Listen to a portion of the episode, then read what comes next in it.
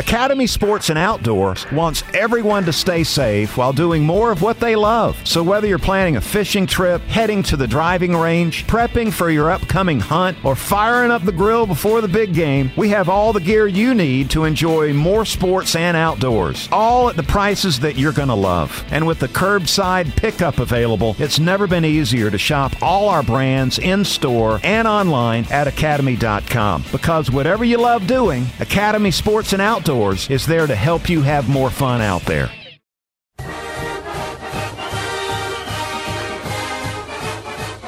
It's an off week, but we still love the dogs and still want to talk about them with you. This is Bulldogs by the Numbers. My name is Tug Cowart, along with Brent Rollins from UGASports.com and Pro Football Focus. Where do we go from here? I mean, there's so many questions about the University of Georgia's football team that we will jump into the biggest one, and of course, that being the quarterback. Will Stetson Bennett be under center? I'm guessing no. Brent, what say you? All indications are that the shoulder is still a thing and he's working back I just don't think you're going to see him much of him. You might see a little bit of him, but I don't think you're going to see much of him. I think you're going to see at least JT Daniels and possibly D'Wan Mathis. I don't know how they're going to do it. I know we talked about last week. Whatever you do, have a plan. As long as you can see that there's a defined plan. Personally, I would love it to see Kirby Smart come out in an interview and say, "Hey, here's our plan." This is what we're going to do, and whoever's playing better, we're going. That's who we're going to finish with after you know X series or each get a quarter or whatever that may be. But he's not going to do that. So I think we're going to see a lot of JT Daniels finally. Any indication that Carson Beck might get a snap or two? Not that I've seen, based on how they've progressed from a practice standpoint and who's taking reps with who.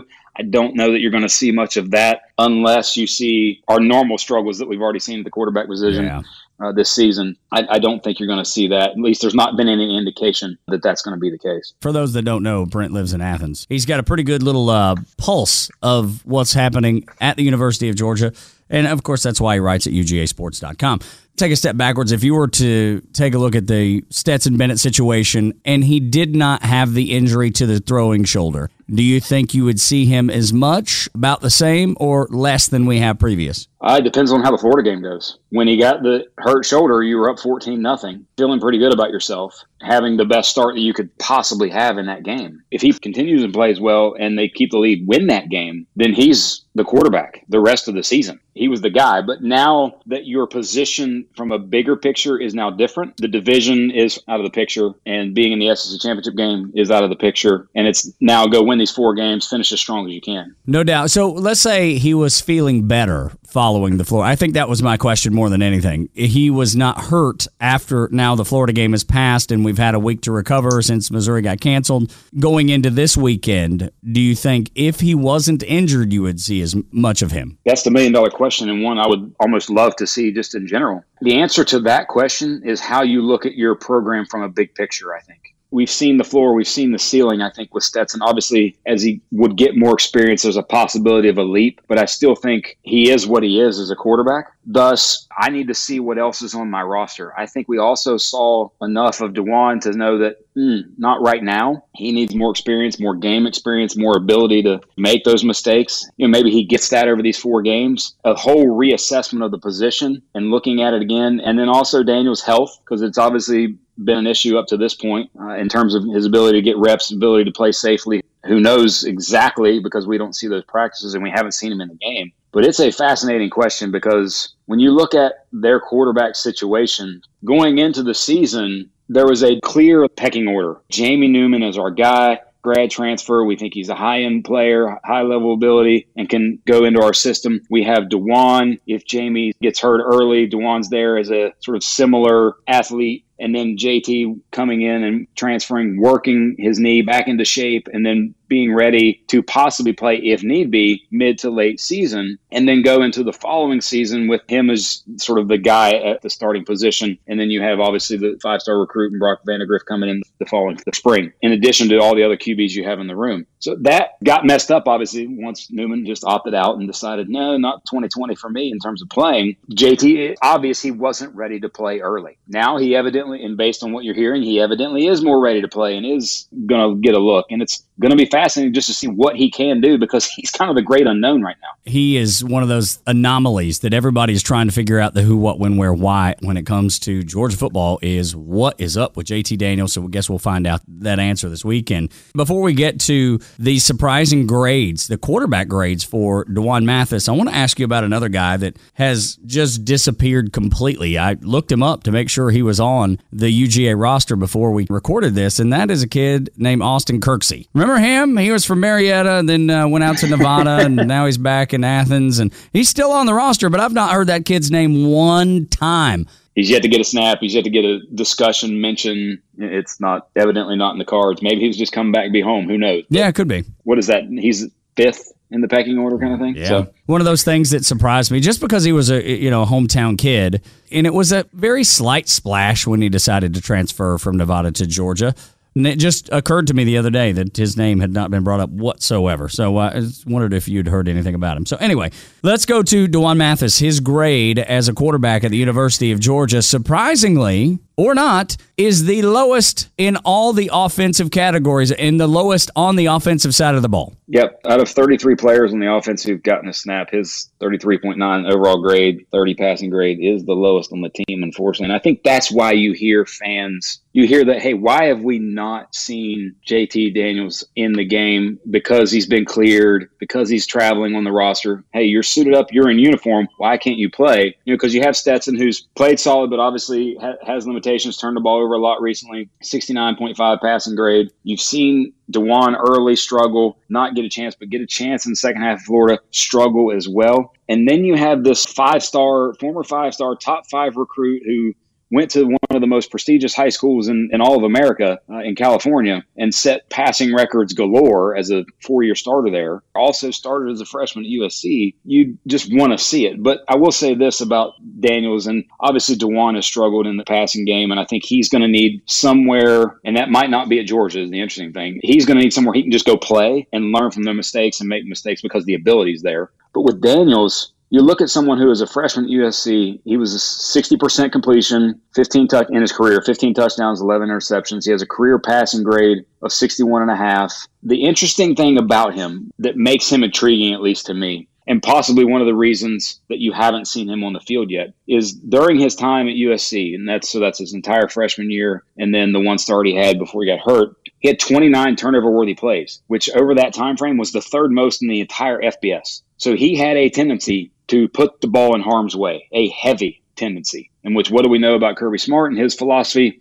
That's a bad thing. Don't be a turnover machine at the quarterback position. However, though, on the other side of that, he also had 24 what we term big time throws at PFF. Those are our highest rated throws. During that time frame, that's as many as Dwayne Haskins, first round pick. That's as many as Jordan Love, first round pick. And that was three more than Jake Fromm during that same time frame the highest of high end is there in what we've seen of him. It's the I'm possibly going to be turning the ball over. So I, I just want to see it. And I think that's what the fans' perspective is more than anything is let's just see it because we've seen uh, others and it's not gone so well. Yeah, no, I think you're 100% right about that. Folks are just like, if you've got this Corvette and you keep it covered up in the garage, why do you even have it? Let's see what that Corvette will do, man. Let's take, take it for a daggum spin. spin is exactly right. And I look, I think we're going to get it this weekend, so we're going to get what we're asking for. It's not always good when fans get exactly what they ask for because they're fans for a reason. But uh, let's stay and not on practice every day and yeah. haven't seen those things that Absolutely. coaches see on a daily basis, leadership character, all the ancillary things in addition to just playing the position. Now that we've walked through JT, we've walked through D'Wan, we know about Stetson, and we talked even back a little bit, and Kirksey, who would have never in a million years probably should have been brought up, but I did anyway. Let's talk about the other high grades on the offensive side of the ball. We'll do the same thing on the defense. Where's their success been for them this year? It's been in the running game. It's been along the offensive line. So those are your highest players. Ben Cleveland right now playing at a level that he's not played in his entire career. And the biggest thing for him is his ability to stay on the field. He's played 80% of the offensive snaps. His previous high was last year. He played only 49% of the offensive snaps. So staying healthy, and he's been dominant. He leads with a 79.9 overall grade. Second is Kearis Jackson, who stepped up as that number two guy opposite George Pickens. He took advantage of all the att- attention Pickens got early in the year. And seemingly has passed Pickens. At least in terms of play this year, yes. And a lot of it is opportunities. When you, Yeah. when you think about just his opportunities, he's gotten way more opportunities. Next is Zamir White, who's having his best season as well. You can see that the, the knee issue is no longer an issue. There's explosion there. That he has to work on is his ability to continually make people miss. He's kind of in the lower half of the SEC in terms of running backs that forcing missed tackles and yards after contact per attempt. That's sort of the next step for him. Uh, but he's obviously playing well and having a good year. The next two players are also offensive linemen, Jamaree Salyer and Justin Shaffer. And when you look at those three linemen, so Cleveland, Salyer, and Shaffer, those are potentially three players who might not be there next year. Cleveland is a senior, Shaffer's a senior. Now, granted, this year's eligibility is basically non existent. They could theoretically come back for another year if they wanted to, but I highly doubt that. Salyer's going to have an interesting decision to make just because he's played well. He hasn't played great, but he's played well maybe even in terms of the NFL, maybe out of position. He's probably more of a guard in the in the in the NFL. Does he look at it and say, "Hey, I just want to take that opportunity now to be a mid round pick and go develop somewhere," or does he want to come back for that that senior season and be the leader, senior leader along the offensive line? Him and Trey Hill basically both have that that same decision. But those are your highest graded players in the offense. And when you think about what do we say more than anything, offense means more. What's not included in there? Your quarterback's not included in there. Yeah. Uh, you don't have multiple receivers in there like you see at other places like Alabama and Florida right now. So it is what it is. The warm air, the sounds of baseball, it's got you thinking about hitting the road. And no matter where your adventures take you, Subaru of Gwinnett has a vehicle to get you there safely and in style. Like the 2024 Subaru Outback, sporting standard symmetrical all wheel drive and up to 32 miles per gallon. Or the 2024 Subaru Forester, the SUV with a spacious and comfortable interior for everyone you want to bring along. Start your shopping online at SubaruofGwinnett.com, then come see us for a test drive on Satellite Boulevard in Duluth.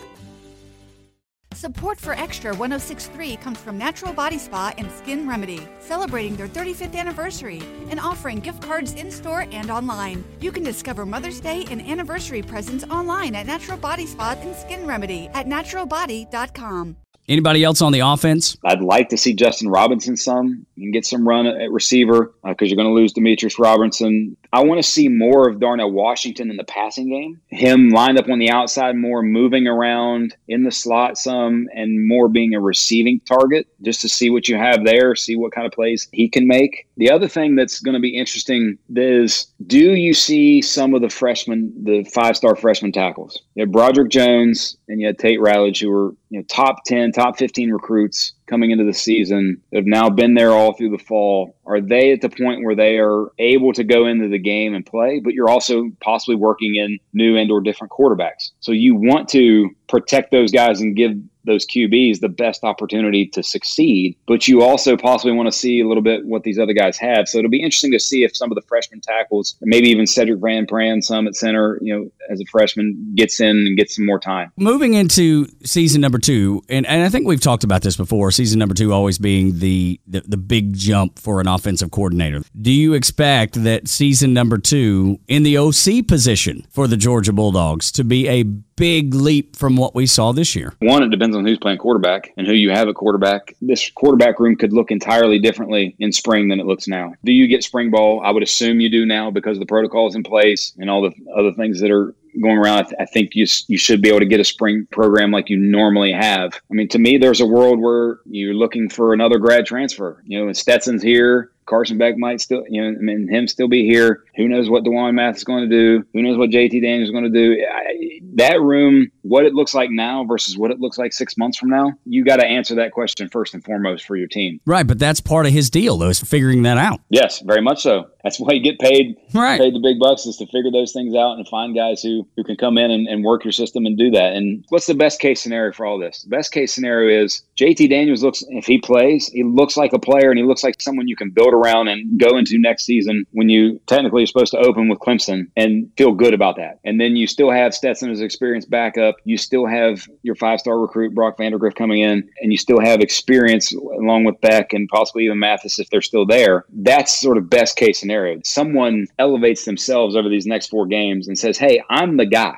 Because we haven't seen that yet. Taking the bull by the horns. No one's grabbed the reins and said, I'm the guy. That's exactly right. I, maybe it's wishful thinking. I have to think that year two will look better than year one with Todd Monken just because of having some of the things that you mentioned, having a spring, having practice, and then it being year two. So it's almost like we got a mulligan out of this year a little bit. A little bit, yes, but you had chances to, to win the games and you just couldn't do that in the two big games that you had. But I do think it will be better. You're going to see a more consistent offense in year two. You would hope so. The biggest thing you're going to see, look at the receiver room. As much as anything, Pickens, another year of experience and hopefully healthy. Jermaine Burton, another year of experience. Rosemary Jackson, who was coming on and looking more and more really like a player good. every game, gets his foot healthy, another year of experience. And then also, you know, we might see Arian Smith a little bit over these last four games, who I think traveled to the Florida game. You know, big time recruit, high end speed, track star, you know, was on a national level four by one team with Matthew Boling. That's another player player that maybe, hey, ooh, we got something here. We can build on that and move forward with all kinds of playmakers. Still, still have Washington uh, at tight end. I think that will be the foundation. It's just obviously finding that trigger man. We'll get to the depth chart in a minute and who we want to see play for the remaining games of the season leading into next season. We'll get to that in a minute, but let's finish with the highest grades on the defensive side of the ball. On the defensive side of the ball, the, the most interesting one is the highest graded player is someone who doesn't play a lot, but when he plays, he's insanely effective, and that's Adam Anderson. Anderson. He's only played 74 snaps. He's only played 281 snaps in his career.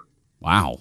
And obviously, because he's mostly looked at as a third down pass rush specialist. You know, speaking of depth chart, that is the biggest thing I think over the next four games that I would love to see is him more in the game on early downs, just because you want to see if he can, because he's not necessarily gotten a lot of opportunities to do that. He's traditionally just comes in as the another edge guy or even some inside backer, you know, as a blitzer on third downs. I want to see if he can do more because guess what? The best teams pass a lot on first and second down, and especially this week against Mississippi State. They're, they're going to pass it on every down. First, second, third, fourth, any down that they get, they're going to be throwing right. the ball. That's right. And there's nothing that leads me to believe when I see Adam Anderson play that he couldn't be an every down kind of player. Well, I think a lot of it is just scheme fit with him. Georgia just traditionally has one edge defender that's more of a pass rush also that can also defend the run, the jack position as they call it. They have one in the game most of the time. It's not until third down that they bring multiple in the game. And I think it's their preference. They want someone in the way they think about defense. We need to stop the run, especially on the early downs. The 6'6, 225 guy is not necessarily physically equipped to do that. Well, guess what? You don't know if you don't see it. Now, granted, they see it all the time in practice, but still yet there's possibilities for him to be used in other ways, especially maybe even an inside linebacker because of his speed. And if you got him, hey, go blitz, go do something. It's going to be interesting to see if we see more of him over these next four games. Of course, we're cheering for Georgia to win, but we're having to keep our emotions in check and say, okay, what is it that we're looking for for next year? it sounds like a Cubs fan a little bit. We have, there's always next yes. year.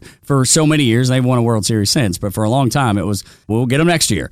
And that's kind of where we are in this with Georgia. And the next highest graded player and the one who's played the most with all of the highest grade is someone who might not be here next year. And that's Azeez Ojulari. Mm. He's taken that leap. He's the highest graded edge defender in the SEC with an 84.6 overall grade. He has 23 quarterback pressures, tied for second in the SEC. So he's kind of taken that leap. He's a redshirt sophomore, so he's third, three years out. He could t- technically be an NFL, you know, someone who goes goes pro after the season. So his decision will be one that a lot of eyes and a lot of attention will be paid to just because of how well he's played and the ability that he has as a you know 6'3 245 250 type player that has really improved his skills as a pass rusher on the edge. His bend his spin move his hand usage all that has improved greatly this year as opposed to uh, last year when he occasionally showed and was still one of their best pass rushers but now it's just getting that to be that on a more consistent basis. The other uh, highest graded defensive players you have Travon Walker who kind of made waves as a freshman 6'5 290 pound guy on the kickoff team and coming and sprinting down through there. Hey, he's got to be if he's doing that, he's have some serious athletic ability. He's turned that into more playing time this year. A lot better run defender. I think he's someone, another person like Anderson, who I would love to see more so on early downs and more just PT in general. I think 29 snaps is the most he's had in any game uh, in his career. The next two are the two linebackers. You have Monty Rice and Nakobe Dean. And when we look at depth chart type issues, Monty Rice is a senior, somebody who won't be back next year, and Nakobe Dean will be will be sort of your leader of your defense. And what's what's interesting about Dean, he's a 71 overall grade stronger grade, 79.2 in run defense. He was a very good coverage player last year as a true freshman. And this year, that's changed greatly. He's allowed 19 catches on 23 targets for 194 yards. His coverage grade dropped down to, in the mid 50s. So some of the people that compared him to Roquan Smith and look for a Roquan Smith type leap from Nakobe Dean the offseason, you haven't really got that. Roquan was a 90 plus graded player as a sophomore and junior and just elite of the elite starting in his sophomore year. So you haven't really gotten that leap. Maybe you get that next year with Dean.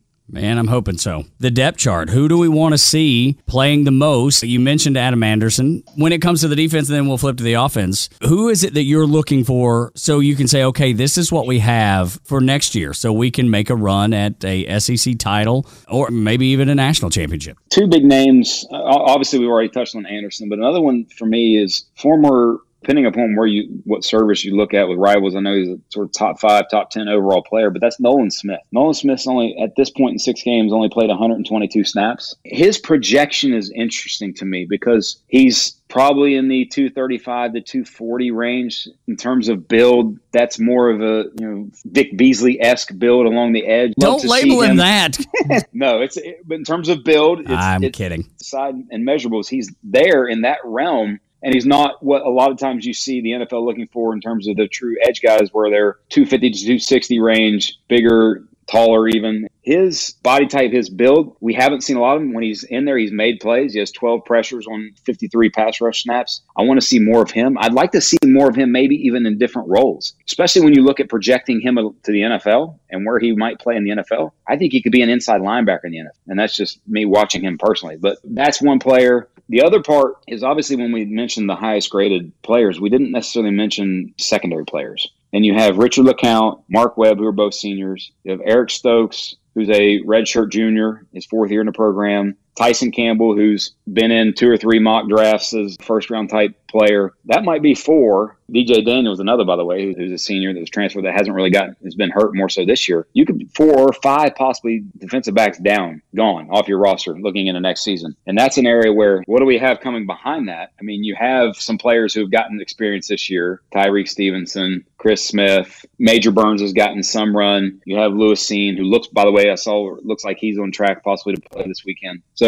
that's an area where I think you're going to need to see some players go get a series or two, like Major Burns. We saw him against Florida miss a tackle, unfortunately, on on a wheel route. Uh, another is Jalen Kimber, true freshman cornerback those are the kind of players where it'd be awesome just to see those guys get a series or two or even some fourth quarter run in some games where you're in control. You've got to be able to keep this fan base engaged. I think that's important. But then also you got to keep the players engaged, right? You got to you got to see what these guys are made of. Are we going to be able to finish strong even though our goals are, you know, we're falling short? And that's something that's just such a fascinating question for this year. For this year in 2020 and you're already seeing it at places like Penn State, places like Michigan that had higher expectations that are just struggling out of the gates and even LSU, like how do you finish? What are you made of? How do you motivate as a coach? How do you keep your players engaged? How do you as a player keep yourself motivated? I will say this, tape is always there. Film doesn't lie. If you have someone has pro aspirations, you better put every ounce of greatness you can on tape. That's a fascinating element to this year. This is Bulldogs by the numbers. My name is Tug Cowart along with Brent Rollins from UGAsports.com and ProFootballFocus.com. I think this week's is going to be interesting too. By the way, they're going to chuck it all over the place. Teams that pass it, you know, what have we seen? It's going to be interesting from a scheme perspective. I think too. Yeah, I, I got to tell you, that's one that makes me a little nervous. I ain't gonna lie. makes me a little nervous. Everything makes me nervous at this point in the season. Very true. I don't feel good about anything when it comes. Really, all in all, I don't feel good about anything. But I'm a fan. That's my biggest fault, and I recognize it. like I know you can look at it objectively because you look at the numbers differently than than me and most fans watch the game and probably watch the game like a coach. Of course you do. Well, you are a coach. Give me the thing that you feel the best about when it comes to this weekend, and then the thing that you're most nervous about when it comes to this weekend. Uh, this weekend, I think you're going to be the more physical team. I think you're going to be able to do what you want to do in the running game, set up your play action game, and be able to make explosive plays in the passing game if you can complete the passes that are there. We've seen those opportunities be there. Can you complete those passes that are there? Defensively and how they play Mississippi State. Because after Mississippi State put 600 yards on LSU in the opening game, it's been a completely different story. And teams have played them completely differently, dropping eight into coverage, rushing only three, making everything be sort of underneath. That's not really Georgia's style. They're more of a press man team and putting pressure on the offense. Will the style mesh with what's worked against Mississippi State over the past few weeks? Will their style then still work independent of that just because of having also one better players and, and better scheme? But it's just a fascinating because guess what you're going to have to do over over the long haul and over the next few years is you're going to have to beat teams that throw it all over the yard this is a great test. Play someone who's going to pass the ball a lot. And, you know, one of the things that's interesting about Georgia's defense in general, and why has the defense struggled in these games against elite passing offenses? Well, guess what they don't go against in practice every day? Elite passing offenses. When you don't practice against that, you don't see, you haven't seen that, which obviously Georgia hasn't been that. They've been that at times. The first half of last year, Jake Fromm was on fire. The last half was a completely different story. But over the long haul, they haven't seen that in practice on a daily basis. Maybe you're not necessarily necessarily ready for it. So getting more and more reps in the game against teams that are just going to throw it all over the place could be a good thing. You can subscribe to UGAsports.com and PFF.com, ProFootballFocus.com. You just click and subscribe for Pro Football Focus. The first time this year, you can buy college grades, some that we've been going through, $30 a year, or premium starts at 120 at UGAsports.com. It's $99.95 a year. Insider information on the team recruiting and all things dogs for uh, Brent Rollins. My name is Tug Cowart. We appreciate you listening. Make sure you like and subscribe to Bulldogs by the Numbers wherever you get your podcast. Go Dogs. Thanks, Brent. Share that stuff. The warm air, the sounds of baseball, it's got you thinking about hitting the road. And no matter where your adventures take you, Subaru of Gwinnett has a vehicle to get you there safely and in style. Like the 2024 Subaru Outback, sporting standard symmetrical all wheel drive and up to 32 miles per gallon or the 2024 Subaru Forester, the SUV with a spacious and comfortable interior for everyone you want to bring along. Start your shopping online at SubaruofGwinnett.com, then come see us for a test drive on Satellite Boulevard in Duluth. Spring is here and baseball is back. You can't forget the Derby. I love the hats.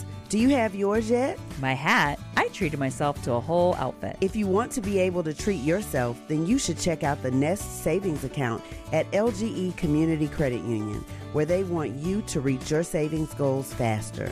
Take it from a pair of 680 The Fan wives. Head to lgeccu.org to find out what makes their team number one in Georgia.